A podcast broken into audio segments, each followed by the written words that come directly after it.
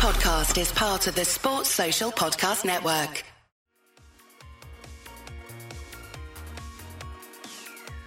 Hi, this is Tony Cottee, and you're listening to the We Are West Ham podcast.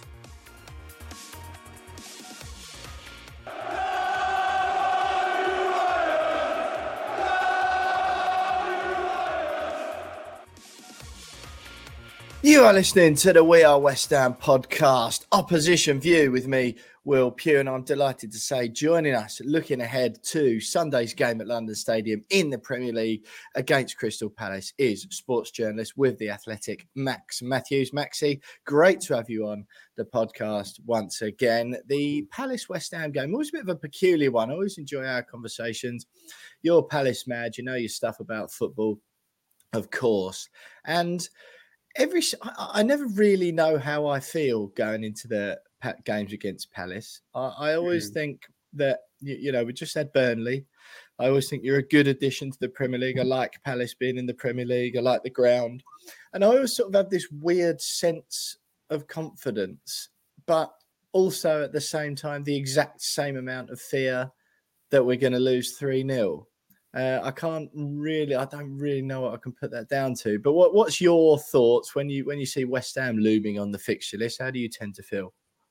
Um, this isn't a result of West Ham's um, kind of quality as a team or anything, but I always feel a little bit optimistic, just in hmm. terms mm. of we tend to have got the better review in recent years in a lot of tight games. We've got, you know, we've had last minute winners and you know penalties and that kind of thing. And so just based on the fact that we seem to be somewhat of a of a bogey team, at least in I don't know the last five years, um, we seem to have had our fair share of results, and so probably slight optimism, but that is not the case going into this weekend, as I'm sure we'll discuss yeah, we will. We will discuss that indeed. It's, it's an interesting one, isn't it? Because now Manuel Lanzini's left West Ham, yeah. who scored, I think, ninety-seven point nine percent of his West Ham goals against Crystal Palace. Always screams that, as well somehow. Yeah, yeah, yeah, yeah. Never less than a nine out of ten quality.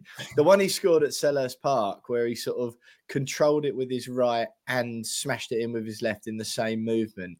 Genuinely, one of the greatest yeah. goals yeah, so I was I was very sad to see him go, not just for his goals against Palace, but you know, just generally. I mean, in history, um, West Ham's record against Crystal Palace is 125, drawn 23, lost 18. So we've got a slight edge over you, mm. um, going back to our first ever game in 1906, which weirdly I don't quite remember.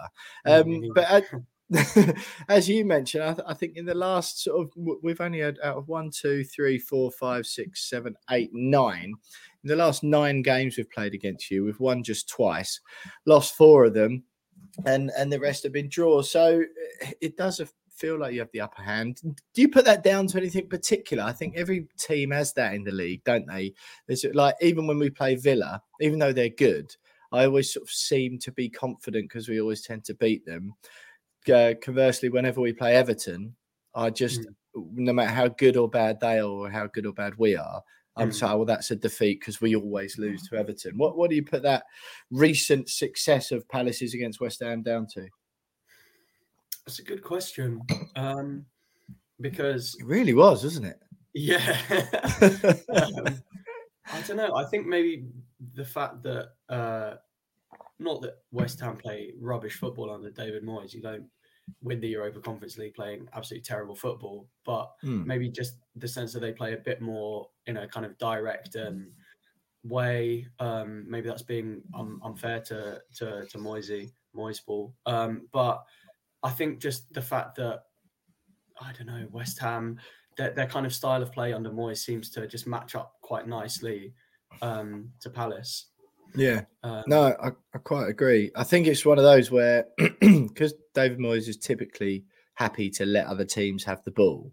When we come up against teams, not that this is how you were under Vieira particularly, but when we come up against teams who are also not that bothered about having the ball, that tends to be when we come unstuck. When when we play teams who play the same way as we do, almost. But look, uh, we'll, we'll, go into obviously there's some team news sort of creeping out yesterday and today, mm. Palace wise with some injuries to Cheick Doucouré and um, Eberezer. Looks like he could be out for a couple of weeks. Doucouré potentially the whole season. We'll get onto that in a minute, but. Uh, how are you how are you sort of feeling at the moment obviously the the patrick vieira era came to an end hodgson came back and mm. and at the end of last season you you were playing like 1970s Brazil for a few weeks. um, I think you know, just you'll forgive me, just your stats alone this season in the Premier League. I think you're like the you've got the sort of fourth lowest goals for tally, and also like the fourth or fifth best defensive record as well. It, it, it, might be for outsiders, it might be fair to say you've kind of reverted to type under Hodgson. How have mm. you? What did you make of the whole managerial situation, and then and then how are you finding it this year? Season? Yeah, I, I was. I was slightly uh, against the decision to sack Vieira um, because in a lot of the games that we had lost, we we played really well and just come out on the end of like a, a one goal defeat. Like against Man City, we were nil nil, deservedly nil nil until like the 83rd minute or something, and then Olise just gives away a stupid penalty and we leave, and we lose one 0 But like Vieira's yeah. coached nil nil against City. Um, and lot, lot, three or four other examples uh, like that where we could have easily um, got got got the results, but mm, you know maybe didn't have the the luck or that that real clinical edge. And so and we had a much and he, he had a really difficult run of fixtures before he got sacked, and then a much easier run of fixtures after um, he eventually got sacked. But I I do understand it, and I, I suppose the fact that we really picked up under Hodgson. Um, which is sort of mitigated by the fact that we had the much easier fixtures. Yeah, it was potentially the right call. Um, and basically based on how we played last season, which was a real antithesis to how we had played under Hodgson previously. Um, yeah. To be fair, we had a much better team under Hodgson um, at the end of last season. A lot of the older players had left, and a lot of the you know younger, more dynamic, more technically um, proficient players were were there. Um, players like Olise, um, obviously Doucouré, um, Guéhi, and Anderson helped as well.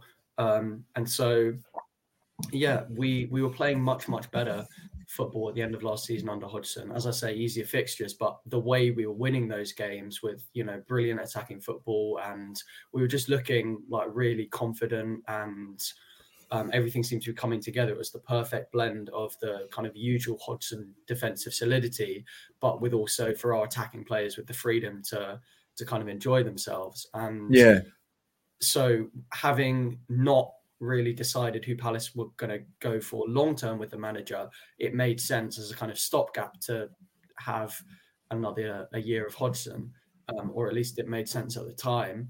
Um, yeah. Now we're kind of seeing some cracks forming in that plan because they had a long time to think about who they wanted. You know, three months, I think, or something like that, until the end of the season while Hodgson was there to maybe look at, you know, who who they might have wanted to to be the long term boss. And maybe they approached people and they weren't ready. I think Graham Potter was mentioned, but he, you know, he wanted a break from football after the Chelsea horror show, which is fair enough. So possibly they had mm. names and they approached him and couldn't get them.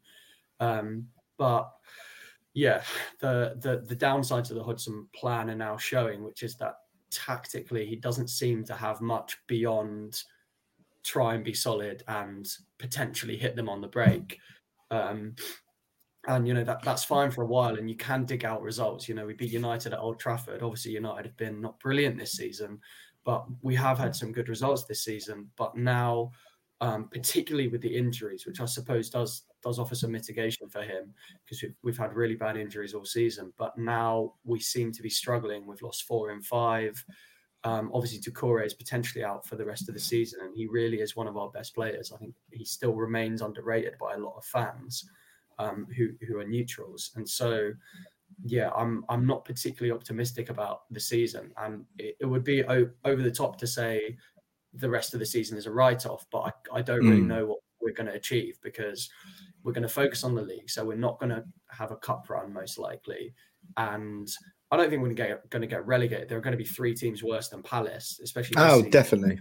Yeah. But you know, I, I really can't see us finishing higher than 14th or 13th. and I don't know if that kind of that kind of position allied with the poor football and you know the, the, sort of lack of excitement means that we might start losing some of our better players in the summer whereas if you know as under Vieira where we finished in around the same place but just the feel of the club was much different in terms of excitement and ambition and style of football obviously you know fans and players are more engaged with that whereas not so much under Hodgson now yeah that's that's genuinely really interesting because I th- I think it was easy at the time, and look, I did it. I was one of these people. It's easy as an outsider you don't follow the ins and outs of a club week in week out and go to the games and get the you've put it spot on there about the sense of the fans and the feeling of the fans i always like to ask people about that you know how are the fans feeling because it's not always as black and white as oh we're eighth in the league so everything's dandy or we're 16th and everything's terrible. Like you say, there are other things, particularly for match going fans. You know, I know you are get down to Selhurst uh, quite a lot, Maxi, and and I think when there are more, it's more to just where you are in the league, right? And I think at the time when Vieira got appointed, I thought that's really exciting. That is really exciting. And I went to a couple of uh, uh, like Palace press conferences, and you know, he's still got that aura. And I, I, know, I know, you know, we've seen that with Frank Lampard and plenty of other players that aura doesn't win you football games, right? I understand that. But it was like, blimey, this is a real, like, brave, exciting move from Palace to uh, almost like a breakaway from the um, the image you'd picked up over the seasons past. So when it was, you know, yeah. and, and look, if if it didn't work out, I've got no problem with that um, you know, I, I, sort of always I find it really annoying when football fans sort of go, "Ah, oh, you should never have done that." It's like, well, no, like just you can. It's brave to try and change the feeling of a club or whatever, or change a manager or change a player or whatever. But if it doesn't work immediately, that doesn't mean it's a failure. You just try again. Like you just do something a little bit different. Um, and you know, I, I, say that time and time again for West Ham striker situation. I'd sooner us buy someone and then flop every year than just keep reverting back, then give up and go, oh, we'll, play Michail Antonio for another decade. Um, yeah. And I think it's just it's the same. You know, the the best examples Joe Hart with uh, uh, Pep Guardiola with Joe Hart and Claudio Bravo. It's like he knew what he was trying to do. Okay, he didn't get the right person for it Bravo straight away. So he went again, but ultimately the plan was correct. Yeah. And it just seemed with Palace, I thought, excellent. That's great. That's that's good, a good thing for the club and, and the fans, and you know, try and sort of step up a bit after a few years of solidifying. So then, when you just went back to Hodgson, I know he's probably th- or is he thought of more more sort of fondly at Palace and perhaps he is elsewhere in the Prem. But it just felt like, ah, oh, really? Just like you've tried once and it's and it's, it wasn't like it was a disaster. It just hasn't. The first season under Vieira was brilliant. Yeah, and it did, did it feel like that at the club? Where the fans are, oh, really? Like, come on, we was there was something going there, and there was something happening at the club again, and and yeah. now here we are watching us sitting 14th and not really scoring, defending quite well, and it's just back to like. Yeah, so when Hodgson took over, I think there was a, a general understanding that he was the best short-term manager to, to kind of see us through until the rest of the season, just yeah. kind of pull us away from the relegation zone and just ensure a, you know a nice safe finish. Yeah. Um, and so I'd say there was sort of general agreement on that um, midway towards the end of last season. But in the summer, when he got appointed and, and extended again, I think then sort of fans thought, well, you know, the first season under Vieira was was really good.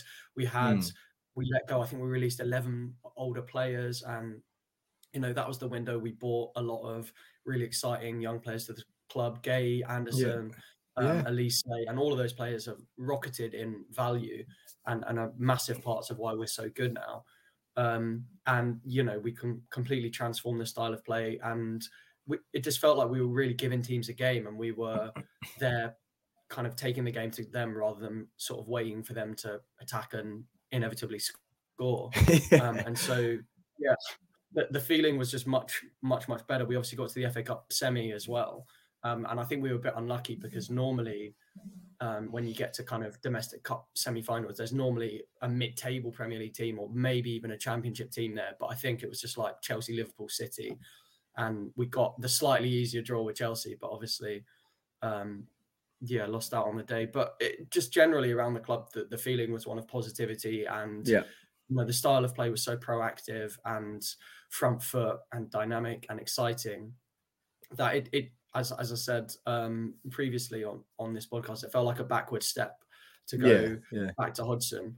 And, you know, possibly the manager that they wanted, I don't know, Graham Potter or Steve Cooper or someone like that, wasn't quite available at the time. And they'll go back in for, for them in the summer. Mm. Um, and I hope they do go for another manager like Vieira because just the fact that it went a bit stale and, you know, things tailed off before Vieira got sacked, as you say, it doesn't mean that it was the wrong decision. And I think No. long term it's it's more risky not to take a risk on a manager if you know what i mean Yeah. if we keep Yeah, going yeah. for the safest option we are we are just going to have a bad season in the next five years and we might go down Yeah. um Yeah. And as well, I, th- I think. I guess as well, that from the club's point of view, they want to keep the fans engaged, right? Because, Yeah. you know, uh, it's easy to, to me and you talk about it, you, you know, a couple of times a season on, on the podcast or whatever. And it's easy to sort of, as it's going by day to day, you don't really notice it. But all of a sudden, you know, it- you, you sort of think, oh, hang on, I've been having the same conversation for four years with them. I, I you know, I, I, I look back to the dark ages of West Ham, where it, and you just then you, have to keep the fans engaged, don't you? Because otherwise, it can Yeah. be, you know, five years or whatever when you're just like, what's different to you know, with 2023 now, and you go, what's different to 2017? And then when the end of the season comes around, fans start thinking about their season tickets and oh, do I really, do I really, do I want to just do this the again for another year? well. Yeah, and and I think yeah, of course, mate. Yeah, and I I, I just yeah, it just seemed a bit of a, a bit of a strange one. Um, that we'll, we'll get sort of about who would you have then? But before we move on, if it was down to you, because I think Hodgson's deal runs to the end of the season. Am I right? yeah one year Yeah. deal. So, assuming that that that is finally the end of it, and he does hang up the uh, the management whistle or boots or whatever you wear as a manager, age one hundred and four. Who, if you were in charge, who would you, you know, who who would you want if you could? Steve Cooper, I like the idea. I feel like he's going anywhere at Forest, depending on what happens with them. But who would you like to see in charge at the beginning of next season? I'd like Graham Potter. Um, I don't know if it's realistic because I think there will be better teams in for him re- realistically.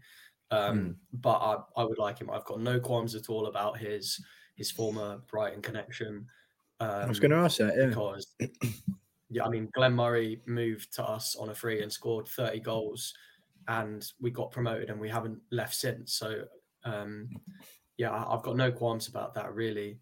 Um and even though we've actually suffered previously, kind of historically with Palace uh, managers moving from Brighton, Alan Mullery was an absolute uh, disaster, but that's another Right. story for another podcast. Um, yeah, I, I just think he, he plays the kind of football um, that would kind of engage and excite the fans. He's obviously good with young players, and I think Palace is quite an attractive project in terms of pretty safe in the Premier League, but also, you know, I, I don't think we're far off a top eight team, and that might sound silly given that we might finish 15th this I season. don't think it does, But mate. when, no, when yeah. everyone's fit and firing, I think you know a new right back, a new left winger, potentially a new striker. We could easily finish eighth, um, and that's even you know despite the. It feels like a lot of teams now are in that sort of fifth to ninth bracket who are much much better. You know, West Ham, Villa, uh, um, obviously Newcastle are now kind of Champions League team, but it, it really feels like that that top eight or kind of qualifying for European football is really competitive now. But I think we're, we're up there Yeah. with, with those teams if we make the, the right additions and keep our players fit. And so I think I, I hope it would be enough of a uh, enough of an attractive project for him. So yeah, I, I think I'd like him potentially. Yeah. Yeah, I, I, like the Steve Cooper one. Yeah, I was obviously you sort of answered the question there about um, whether you care about the the Brighton link or not. But uh, look, what's just just we, we do need to like move on to the game. Just quickly, what's life like post Wilf? He's obviously sort of you know doing okay at Galatasaray. To be fair, scored the goal against Man United, obviously, which was a nice little tale. Um, but that again, that just sort of seemed to symbolise what Palace, I don't know, what Palace represented for me, almost like that Groundhog Day, season in, season out, where we'd go through, you know, the whole every single transfer window, and you'd read fifty stories about um, potential locations for Wilfried Zaha, and lo and behold, at the end of the window, he's still there. And even that going to Galatasaray, I understand he wants to play Champions League. That just felt like a oh, even that seemed to sort of end with a with a whimper. What what did you feel about that move and Mm. and how was it like post post Wilf, I suppose? Yeah, I was obviously distraught to see him go because he's, you know, potentially Were you really? Yeah, yeah. Um, I it's sort of emotionally like that's a kind of hard decision. With my head, I understand that offering someone who's into their thirties and with an increasing kind of injury history, two hundred grand hmm. a week for three or Yep. four years potentially, maybe not the the it's not a logical decision. And it's not the decision you'd make for, like kind of in the cold light of day if you're looking at the numbers on paper. But then you know Wilf has never been that kind of player. And obviously being our our best ever player and that kind of thing there were times um, even in in his last season where he would just drag us through games and, and kind of create something with a moment of magic. Um, Yeah. and so I, I understand why we had offered him the deal that we had. But you know fair play to him. Um, obviously he, he's going to play Champions League football and scoring against United was brilliant. Um, I'm a little bit disappointed he, he didn't go to a better team than Galatasaray because it feels Wow, like he's good yeah. to play for a better team than Galatasaray. But Yeah. you know, I suppose it was like the mixture of you know a, a new country and like he's got the chance of winning domestic trophies in Turkey, which if he goes to I don't know Dortmund or somewhere else like that, maybe Yeah. not so realistic. Um, Yeah. So yeah, it was it was a shame to lose him, um, but we seem to have adapted okay without him. We just haven't really replaced him on the left wing. Matheus França is obviously quite a promising young player, the, the Brazilian, but he's not going to be ready for the Premier League for potentially even beyond the start of next season because he's so Hmm. raw. He's only ever played mostly as a sub for Flamengo in the Brazilian league. And obviously in Brazil, you play against a lot of like local kind of regional teams who are, Yeah, who are yeah. not the same level as opposed to like constant high level um, opposition. So he's he's he's a project player. He's going to be a while. And for the moment, it just seems like we're stuck with Jeff Schlupp and Jordan Ayew um, Yeah. of position on the left wing, and and that's not particularly inspiring. But No. it does offer the opportunity for the likes of Eze and Olise, who kind of always played a little bit second fiddle to Zaha, to really step up and be the main man. And towards the end of last season, Eze in particular was was that man. And then against Luton, um, I don't know if you've seen the Olise goal, one of the goals of the season, unbelievable. Right. Um, and that was such a, a weird thing to see because it reminded me of watching Zaha because we'd obviously just conceded against Luton away. Um, Yeah. and Yeah. I see it what still troubling you, the fact that that Yeah. happened.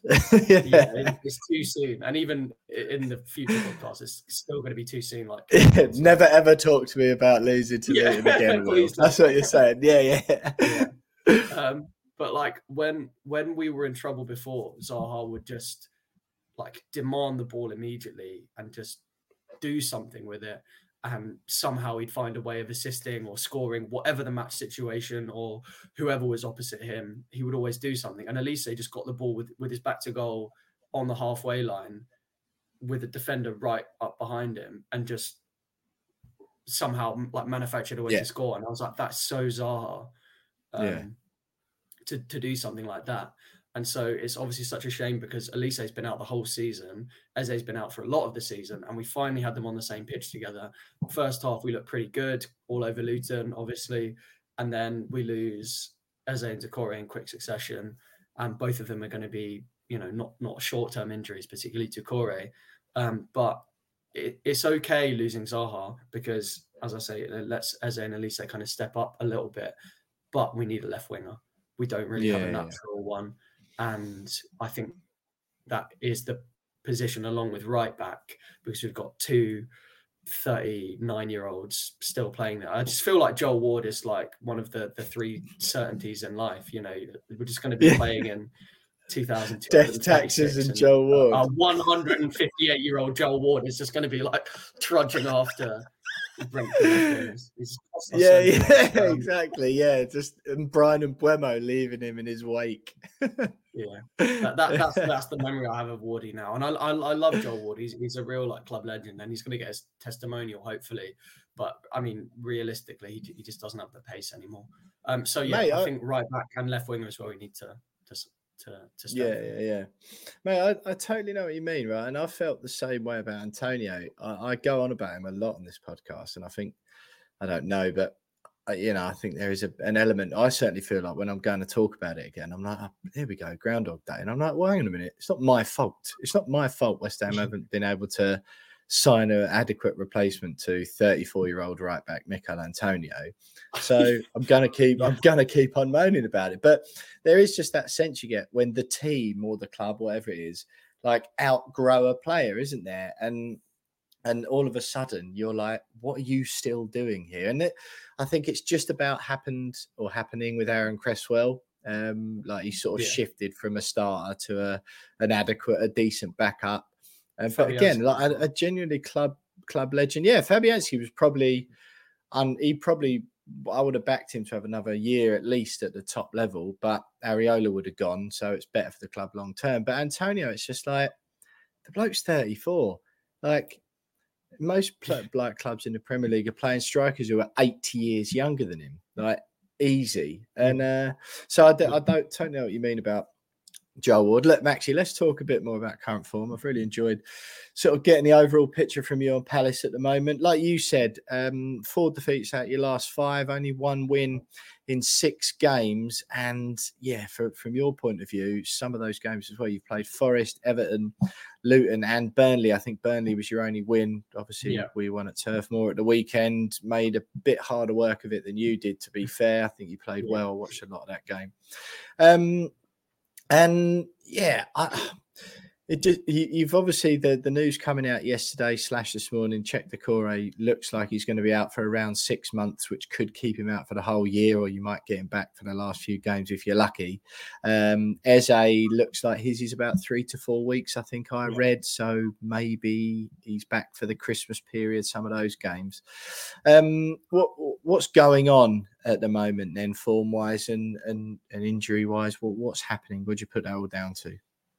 Yeah, the injuries is an interesting one because from what I understand, Vieira was a real workhorse in terms of basically always double training sessions, and it felt like we were really, really um, fit as a fit team under Vieira, and so that made it easier. Obviously, Conor Gallagher helped um, because he, he has got he's got iron lungs, but um, it felt like the whole team were, were really fit in terms of pressing and we didn't concede so many last minute goals which has been a bit of a theme on the palace um, recently um, and hodgson kind of famously takes a bit of a back foot approach and sort of training is a bit more enjoyable and fun and relaxed which is fine for player morale but also you kind of need someone with the stick a little bit to, mm. to, to kind of give give players a, a kick up the backside when it comes to that kind of you know real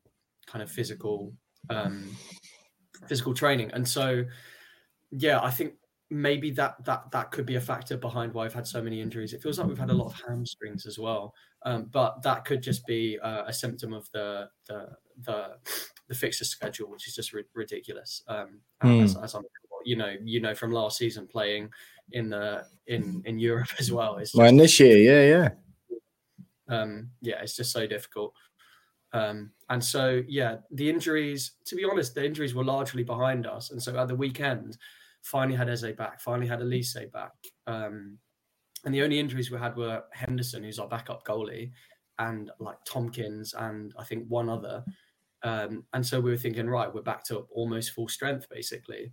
Um, and then obviously to lose the, um, our two key players within five mm. minutes, and literally neither of them were to do with a tackle. They just both went down with no one around them. Yeah, yeah, it's just, yeah. It's just uh, really disappointing.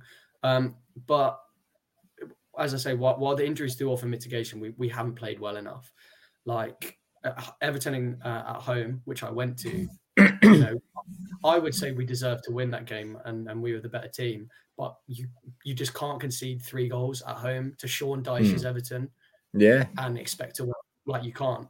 Um, and yeah, I guess every fan could say this. We maybe haven't quite had the rub of the green with um, with VAR decisions. Yeah, yeah, yeah. Wolves seem to be worse off than that with us. Um, but yeah, it we, we haven't played well enough, and particularly the last couple of games. What's been concerning is the lack of defensive solidity because, uh, however bad we look in attack under Hodgson, the what you can always fall back on is that you tend to only concede, you know, zero or one goals, Mm. and you always have a chance of getting a result if you if you only concede none or one. Um, Yeah. Whereas in this Everton, we looked all over the place. I think that was because Doucouré was missing because he makes such a massive Yeah. difference to us defensively in terms of anticipating and, and intercepting and snuffing things out before they get to the stage um, where it's a, like a, a big chance. Um, but against Everton, we just look really open at the back, and then obviously against Luton. To be fair, our our, um, our our record from corners this season has been incredible. Unlike last season, where we conceded three in the same game at Selhurst um, Yeah. against West Ham. Yeah, yeah, Uh, yeah. This season, uh, the Athletic um, Crystal Palace writer Matt Woosnam actually wrote an article about how we'd only conceded one goal or two goals. I think it was one goal in in 85 corners, and we were like joint top with Tottenham for conceding the fewest from corners.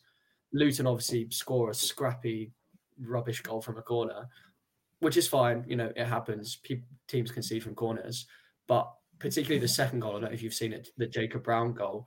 It just Mm. felt like a really bad goal to concede defensively. There were like four players around the man in midfield who then passed out to Ogbene, which meant that Ogbene was completely free. He's obviously their, their danger man in attack. And then the cross comes in, good cross, corridor uncertainty, but Andersen is capable of clearing that like so easily. Yeah. And there's just like a moment of doubt and uncertainty, and they just leave it. You, you can never leave a cross going across your box. Just get it out, No. put it out for a throw, put it out for a corner. Um, Yeah, yeah, yeah, yeah. Yeah, just just just just poor defensively, and that that's kind of uncharacteristic of Palace and, and Palace under Hodgson especially. Mm. Yeah, I, I, And thi- so this, that, that's kind of what, what makes me worried because obviously West Ham have got very capable technical attackers. You know, I'm not sure if Bowen's going to be back, but he's obviously class. Kudus has hit the ground running. Um, Paquetá's can pick up pass as well. So I'm I'm not particularly optimistic just based on that because I feel like we're going to concede two, um, and Yeah. we're going to score three. it's interesting because we can't keep a clean sheet for love nor money, like at all. But just looking at your stats, and you seem quite defensively resolute. If Bowen isn't back, and it means Danny Ings starts up front again, and I, I know I am can be one for a bit of hyperbole every now and then, but the I keep saying he should never play for our club again. He is just nowhere near the standard required. He his confidence looks shot. He doesn't look like he cares. He's not bothered. He doesn't fit in the system. It's it's generally a disgrace every time he pulls on a shirt. Uh, same again at Burnley at the Who's weekend. Danny Ings. So Oh, Ings, if yeah, if yeah. if Danny yeah if he plays up front, we, we'll offer absolutely nothing for every single minute he's on the on the pitch. If Bowen is back, I fancy us a little bit more. But this game could not scream one all at me anymore if it tried. It just feels like we can't ever keep a clean sheet. It doesn't matter who we play. So we will concede one. And yeah, I just feel like we're not offering much in attack at the moment. And even if your defense is a little bit weepy, I, it's certainly not- we're certainly not going to score any more than one either. I don't think so. Yeah, How do you, how do you see it playing out then, Maxi? And then give us a score prediction before we let you go. Oh, all right. Um, I will say reluctantly uh 2-1 West Ham because I I just feel like with Doucouré gone, with Eze gone, you don't lose much defensively. Obviously, we, we look much blunter in attack. We Hmm. still have Olise, so we have a bit of goal threat. And as you say, um, West Ham have been conceding, which quest- questions my decision to put Areola in goal in my FPL team. Absolutely. Yeah, same, same. Yeah. ASAP. Um, but yeah, I, I can see us scoring, but I can't see us winning. I just think the, the loss of Doucouré defensively is so massive. And Will Hughes is okay. He's technically pretty good, but physically he's not there. And when you're playing a midfield like with the quality of Alvarez, Ward Prowse, you know, Soucek as well, yeah, I, I can just see us getting kind of physically um, dominated. Lerma's great, but Hughes is physically he's, he's not quite there, and obviously not at the same level as Doucouré. So I think we'll struggle. Um, and I'm going to say, yeah, narrow two on defeat. Two one to West Ham. Well, I, I, am not. It just always makes me nervous when opposition fans come on and predict West Ham are going to win because mm. I rarely can with yeah. any with any conviction. So um, it always makes me nervous. Yeah, I, this game just absolutely screams one all for me. I, I can't. Mm. I can just see it being one of those where both sets of fans go away reasonably unhappy on a freezing cold Sunday in East London, just going, yeah. what, what's the point? like, what a load of rubbish that was. Um, but yeah, I mean, I feel it's going to be one of them. West Ham are sort of in a little bit of a, a sort of, uh, we've kind of this season, some of the wins we have got are when you don't necessarily like Burnley, you don't necessarily come away really proud of your team, going, "Oh, that was great." Um, so I don't know, I, but I, hmm. it would absolutely not surprise me. I don't think either team is going to perform really well. It would absolutely not surprise me if you nicked yeah. a 1 0 or a 2 1 or something like that, or if we did. But I just think whatever happens, neither yeah. set of fans is going to go away going, "Oh, what a performance there! Like yeah. really good game of football. Yeah, what a, what a performance from the boys."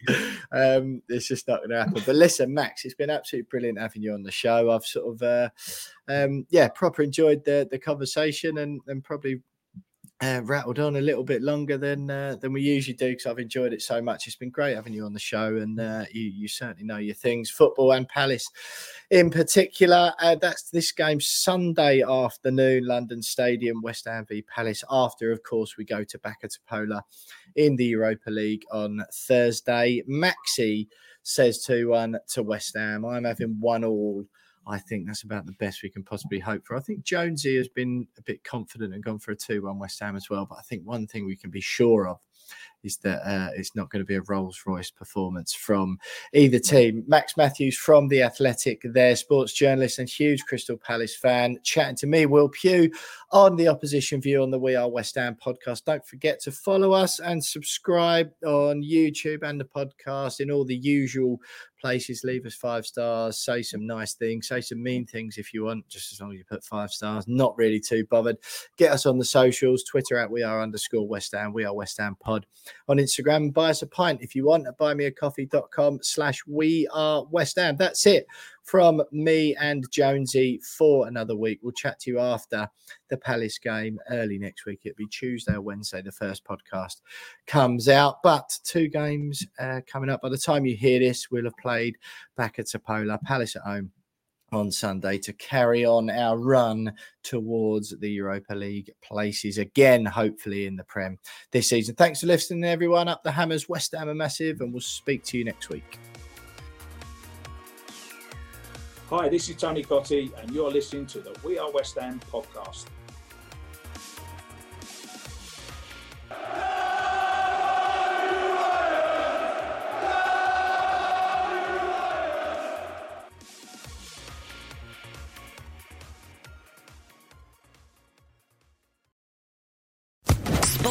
Podcast Network.